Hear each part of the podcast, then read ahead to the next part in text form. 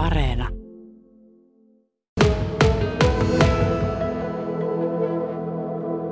Ensimmäiset kokeilut oli muun muassa vanhoista villakangastakeista ja armeijan vanhoista sarkapuvuista.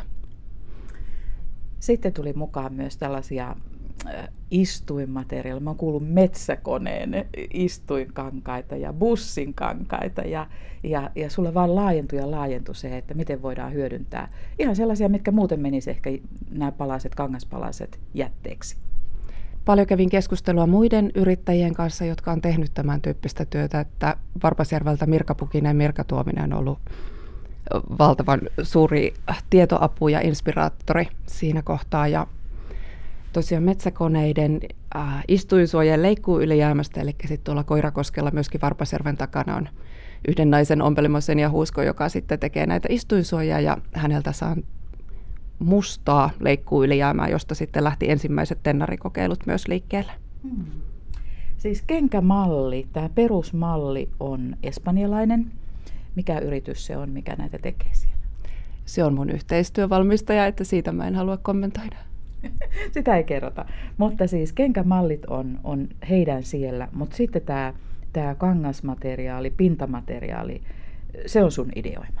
Kyllä, ja sitten äh, sellaiset mallit, jotka on enemmän tänne Suomen olosuhteisiin, maiharit ja muut, niin ne on myös sitten omaa suunnittelua. Ne on sun omaa suunnittelua? Joo. Sulla on nyt tuommoiset maiharit jalassa ja ne on tuommoiset vähän paksumpipohjaiset tietysti kuin ne on tennarit, mutta pääperiaate näissä, näissä jalkineissa on istuvuus ja siihen varmasti perustuukin näiden suosio.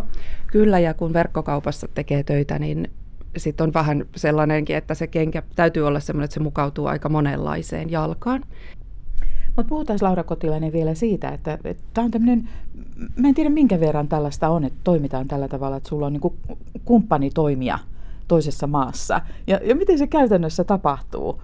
Ja, ja tota, sen verran sä varmaan voit paljastaa, että se on siellä Alicantessa, Espanjassa tämä, tämä firma, joka näitä tekee. Ja, ja miksi et sä ole koskaan ajatellut, että, että ne leviäisi myös heidän mukanaan siellä oleviin pieniin putiikkeihin nämä sun kengät tai, tai, tai myös meidän liikkeisiin täällä Suomessa?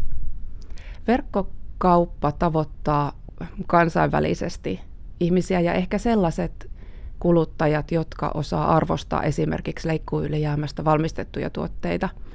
Ja toki aina silloin tällöin kysytään, että haluaisinko jälleenmyyjiä tai haluaisinko näitä kenkiä jonnekin isompiin kauppoihin myytäväksi, mutta toistaiseksi on kieltäytynyt, että se on myös arvovalinta, että mun mielestä yrityksen ei, ainut tehtävä ei ole vain kasvaa ja, tai tuottaa jotenkin mahdollisimman paljon lisää materiaalia, materiaa tai tuotteita.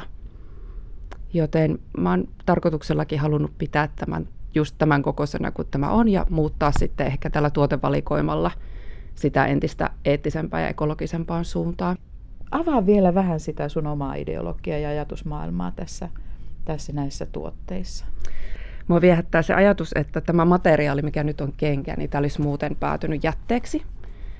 Ja sitten ne paikat, mistä mä saan tätä leikkuujätettä, on kotimaisia yrityksiä, jotka valmistaa tuotteita toisille kotimaisille toimijoille.